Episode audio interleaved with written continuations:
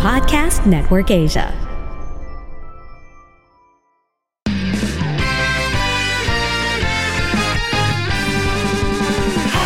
Welcome to Happy Spouse, Happy House Podcast. Ako po si Chinkee Tan. Ako naman po si Coach Nove. Nandito po kami, building strong relationship, one family at a time. Dahil kami ay naniniwala, bawat pamilya may pag-asa.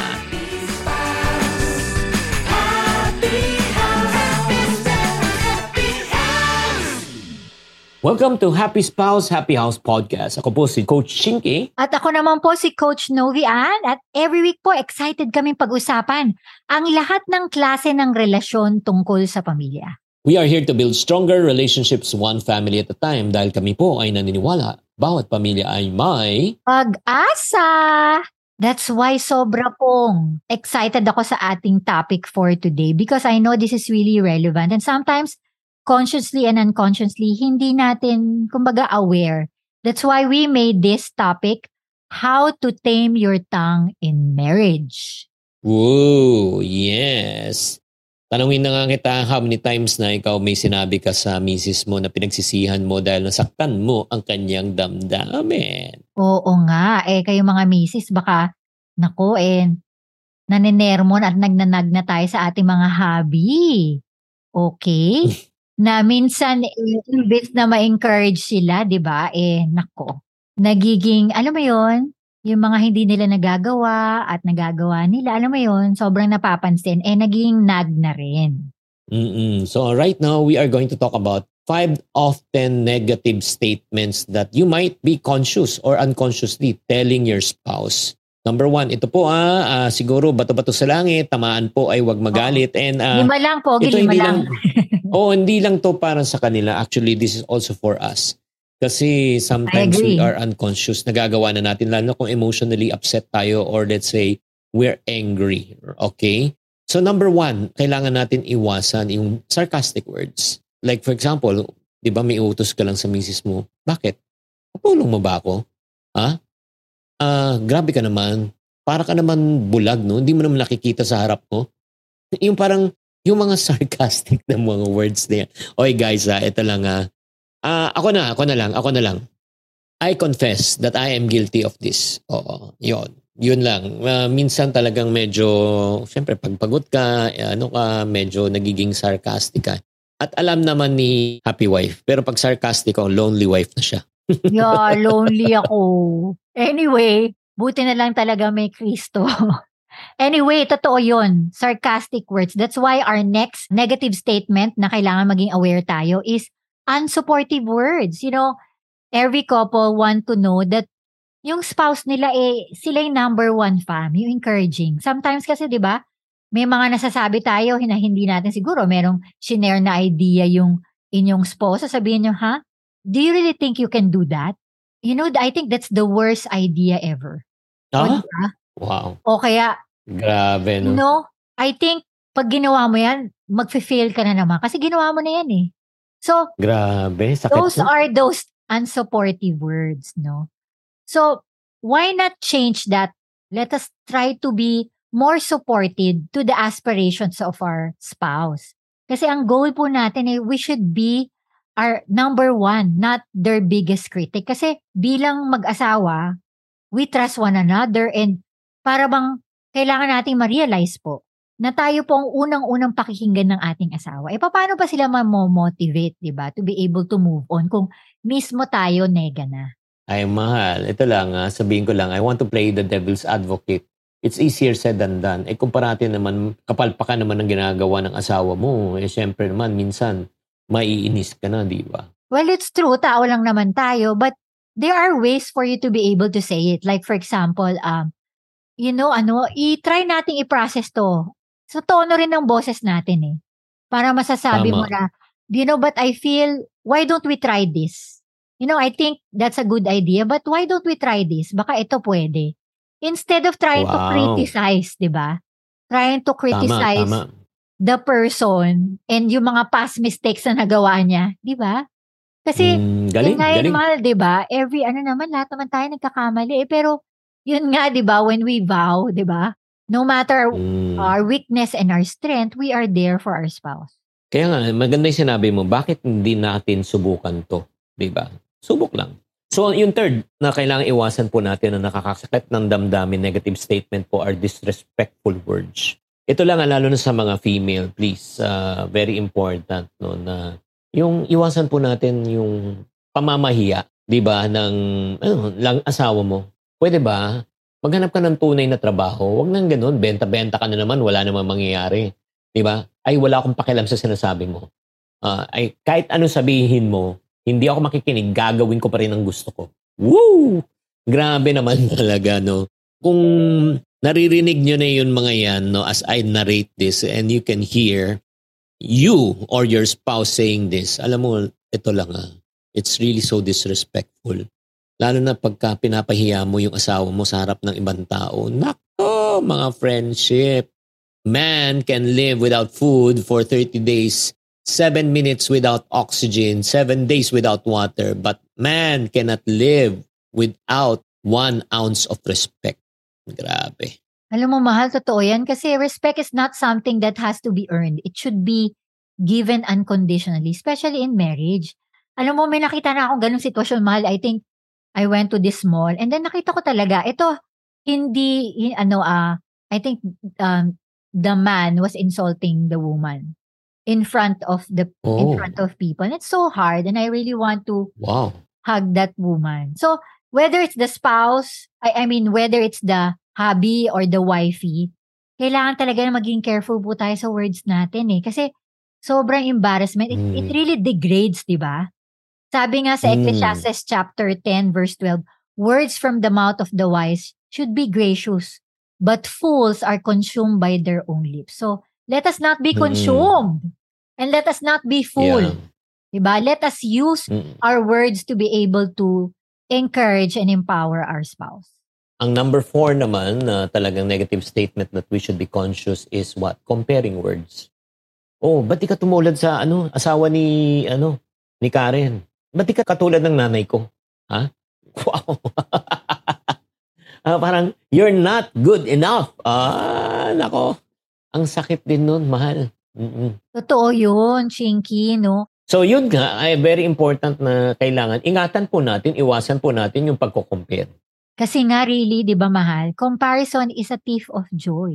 So I think pag kino-compare natin, di ba, bakit mo siya pinakasalan? Kung, di ba, kung meron ka ring habit to compare your spouse to other people. I mean, no one is perfect. No one is going to be immaculately perfect, no, as kung ano man ang konsepto mo bilang esposa, but at the end of the day, comparing will not be able to help in strengthening your marriage. Ano yung number 5 na negative statement that we should avoid? The last na we need to be aware, and that is selfish words. Ano yung mga selfish words, mahal? Ay nako, wala akong pakialam, no, sa pakiramdam mo. Ano, wala akong pakialam sa sinasabi mo. Diba? Ganun, mahal, importante, selfish ka na ngayon. Ay hindi, di ba tinagtatanong ka, sinasabi ko, nag-a-acting lang ako. Oo, basta gusto ko yan. Ah? Pag hindi mo yan binili, break na tayo. Grabe, saka, pag hindi mo yan binili, oo, di mo na ako mahal. Ang pinaka doon, toxic na words pa, is like, ayoko na, I need someone who really meets my needs. Oh no. Wow. Ikaw no? Oo. Oh. Di ba napapansin? Pag may malungkot na ako, di ba? Hindi mo ko pinapansin. Panay ako. It's all about them, di ba? So, it's very important, no, for us to be conscious. Out of these 5 negative statements, no, let me ask, ito lang let's keep score, no? Para mag-evaluate tayo. Ikaw ba medyo sarcastic ka kung magsalita o napapagsabihan ka ng sarcastic words? Number 2, unsupportive ba yung spouse mo? Or let's say, number 3, disrespectful ba ang spouse mo? Or number 4, nagko-compare ba yung spouse mo? Or number 5, medyo selfish ng konti, iniisip lang yung pakiramdam niya. So if you are a victim of this, or if not, you yourself realize that these are the 5 things that you often do. Don't get hopeless, no? Don't despair. Alam mo, ang importante, no? Yung God says, no? If any one of us confess our sins. He is faithful and just to purify us from all unrighteousness. So, may chance pa na maayos, may chance pa na magbago tayo. So, for those people na sinasabi na, okay, gusto ko na magbago, how can I change? These are the three simple steps that you can do. Yes. Number one is what, Mahal? We need to stop. Stop. Alam niyo po, stop. Meaning, we have to identify our triggers. Kung alam mong yung ginagawa ng asawa mo, you need to pause and stop. If you're irritated, you're angry and frustrated, don't say the first thing that comes to your mind. You need to stop before you speak. Alam mo, yan yung kailangan natin, a little bit of self-control, ika nga. Eh, syempre, pag, di ba? Self-control, di ba sabi, think before you speak, Mahal, di ba? Di ba, Stop in the name of love before you break my heart. Stop in the name of love. Ah, di ba? Yun yun. Wow, talagang may echo. Bakit ako walang echo dito sa side ko? Sorry. Oo, di ba? Eh, ako naganda ako. Ikaw, hindi ka naganda. Eh. Grabe. Oo. Dapat meron din ako dito sa room na to. Okay. Hindi, kaya kailangan na mag-ano talaga tayo, maghunos dili tayo. And then, when you stop, you take time really to listen. Oh, ito. Listen to the sound of His voice. Ayun yun. Yeah, take time to listen to your spouse. Diba yun nga, the Bible says on James 1:19, we have to be quick to hear, slow to speak, and slow to anger. Yun. Yeah. Oo. Kasi sa totoo lang, diba, when you're emotionally upset, even if you want to say the right things, it comes out wrong. Diba? Parang kanta rin yun, ha? Diba? So, alam yung mo, perfect recipe for, oh ano? Na-realize ko lang talaga, pausing and listening and stopping is really important, no? Siyempre, we're talking about the tongue. So that's the communication level in marriage. So sobrang importante, and sometimes, di ba, you really have to think and be wise on how you're gonna utter words talaga. Kasi it will just, you know, make you or break you, ika nga. Tama. Next naman, after you stop already, and the next thing is think. Carefully consider the words that you want to say. Like for example, ako naman, ginagawa ko bago ako magsalita. Mas better kung sinusulat ko eh. Kinocompose ko. Kasi, again, there are opportunities you might want to say the right things but it comes out the wrong way. Kaya nga, it's important, no? Di ba meron nga yung acrostic, the word called think, P-H-I-N-K. Yes, totoo like, yun. Example, meron nga sa wall natin, Mahal, di ba? Ano yun? So, totoo talaga yan. T-H-I-N-K, letter T. Yung sasabihin mo ba, totoo yan? Is it true? May katotohanan ba yan? Letter H, is it helpful? Kung sasabihin mo ba yung words na yan, eh, makaka-afflict ba? Makakatulong ba yan sa conversation nyo? Letter I, is it inspiring? O dahil, syempre, kung ano man yung words, is it makaka-encourage ba for the person to move on, to be able to, you know, do what he is called to do? Ano man yung kambaga? Kasi na-motivate siya. So, inspiring ba yan? Next, N. Is it necessary? Ito, I like this part na N. Kasi, there are things na talaga hindi mo naman dapat sabihin eh. Diba? Dito yung part na kailangan talaga natin mag-pause, mag-listen, and we really need to ask God na bigyan tayo ng self-control. Na, tanungin natin sarili, pag sinabi ko ba to? O, masasaktan ba siya? And next, K, is it kind? Is it kind? Alam mo, sa totoo lang, kailangan talaga natin ito sa mundong ito. Hindi lang sa bilang mag-asawa, kahit na anong relationship. Being kind is really, really vital in every relationship. Sometimes kasi, so, hindi mo alam, di ba, Mahal? Kunyari, dumating yung asawa mo. Eh, ikaw, galit na galit ka dahil hindi man lang siya nag-text the whole day. Eh, hindi mo naman alam na nawalan siya ng trabaho within that day. So, we need to be sensitive kung saan siya nanggagaling at we try to understand one another. Kasi, okay, hindi siya nag-text maghapon. Okay. Well, siguro ganun siya mag-respond dahil nga nawalan siya ng trabaho. So, we need to be careful and think before we speak. Yeah, and again, is it the truth? Is it helpful, inspiring, necessary, and kind? Ganda. This is a good reminder. So, number one, when you're emotionally upset, no, stop. Diba? Think. And C, choose. When you say choose, recognize that you are an important part of his life, no? Kaya, alam mo, uulitin ko, pwede ka maka-encourage, pwede ka maka-discourage, pwede ka maka-inspire, pwede ka maka-demotivate. So, carefully choose your response. Ang pinakamaganda niyan, when you want to speak, speak life, no? Not speak death. Speak hope, do not speak despair. Speak positivism, di ba? Not speak negativism. Speak about solutions, speak not about problems, di ba? Speak about unity, not disunity. Dapat yan yung yun yung goal natin, no? Alam kong napakahirap, especially when you're emotionally upset. That's the reason why. Again, babalik na naman ako, when you're emotionally upset, you stop again. Why? Because 90% of the thing that you are going to say, you are going to regret for the rest of your life. And sometimes it just takes one spark to build a big fire. Diba? Lalo na kung perfect na yung environment and situation, soaked in gasoline na yung environment, bigla na lang may nagtapo ng posporo. Wow. Ay, nako. Yun na, magliliyab na yan. And siguro one last na lang no, before I allow my wife to close this short podcast of ours.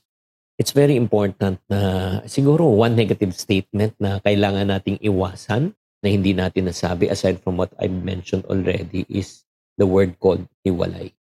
I think you should remove that vocabulary if you want really to have a lasting marriage. That shouldn't be uttered, that shouldn't be said, that shouldn't be think about.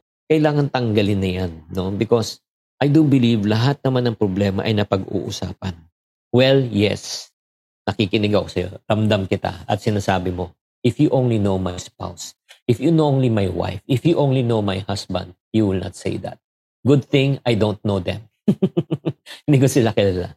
But the good thing is also, God knows them. Alam ni Lord kung ano yung pinagdadaanan nila. Only God can change a broken heart. Only God can change a broken mind.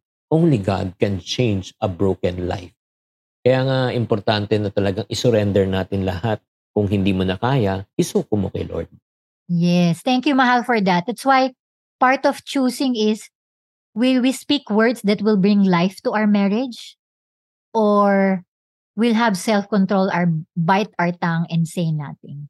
You know, sabi nga sa Romans chapter 14 verses 19, so then we pursue the things which make for peace and the building up of one another. In marriage and relationship, tayong unang-unang makikita ng mga anak natin eh, if we are the one who initiate peace and building up one another. Kaya minsan kung add ko lang, no, kung nakikita niyo na ang mga anak niyo nagsisigawan, pag nag-aaway sila, tinlang natin kung anong ginagawa din on our own. Well, at the end of the day, I know, lagi natin na pag-uusapan ngayon lately yung mga mental health, di ba, yung mga ganyan. So, I think part of mental health is we really need to be wise on how we speak. And that is really important. Try to, alam ko medyo mabagal pag pinaprocess natin ang mga bagay-bagay, but there are ways for you to be able to speak even the negative things that might happen in your life. You could be able to speak that well sa tono ng boses natin, the way we say it, and the way we'll be able to convey it. So don't be afraid. Parang, Novi ha, sinasabi mo ba na hindi na ako pwede mag-express at magsalita ng mga negative na siyempre baka bumulwak na ako, kailangan ko ma-express. Well, there are a lot of ways. That's why we need to be wise. But, if you think na parang hindi na kayo magkasundo kahit na ilang beses na kayo nag-usap, I think one of the things that could build up one another is you need to ask for help. Di ba, Mahal? Again, tama. Asking for help is not something to be ashamed of. There was one thing that my daughter and I watch in Apple TV. Naku, kung meron kayo noon or hindi ko alam, BBC ata. And then that is The Boy, The Horse, The Mole, and The Fox. And nakakatuwa, the boy asked the horse, sabi niya, what is the bravest thing that you do? The horse said, the bravest thing that I did is asking for help. So, no matter what, wag na nating intayin na maging todo na yung mga, alam mo yun, yung sharp words that we're gonna give to our spouse. Kung kailangan na talaga, meron na talagang, alam mo yun, signal na, oops, di ko na kaya to, kailangan na natin ng tulong, tayo po ay humingi ng tulong. So that's it. Wow! Maraming salamat sa pag-tune in sa episode na ito. If you know that this episode has really blessed you and enlightened you, no? And I hope that you will share this episode to your friends. And if you are not yet a subscriber of Happy Spouse, Happy House, please do follow this channel and share this channel also with your friends. Yes, follow our podcast and then tag us because we want to know what you are learning. Also, you can follow our Instagram, Facebook, TikTok account, and Facebook account. Okay. Maraming salamat po ulit. Tandaan, we are here to build stronger relationship one family at a time dahil kami ay naniniwala. Bawat pamilya ay may pag-asa!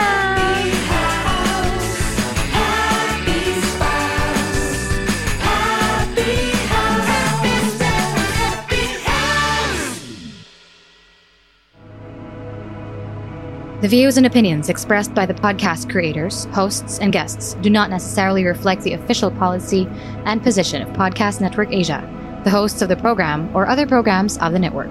Any content provided by the people on the podcast are of their own opinion and are not intended to malign any religion, ethnic group, club, organization, company, individual, or anyone or anything.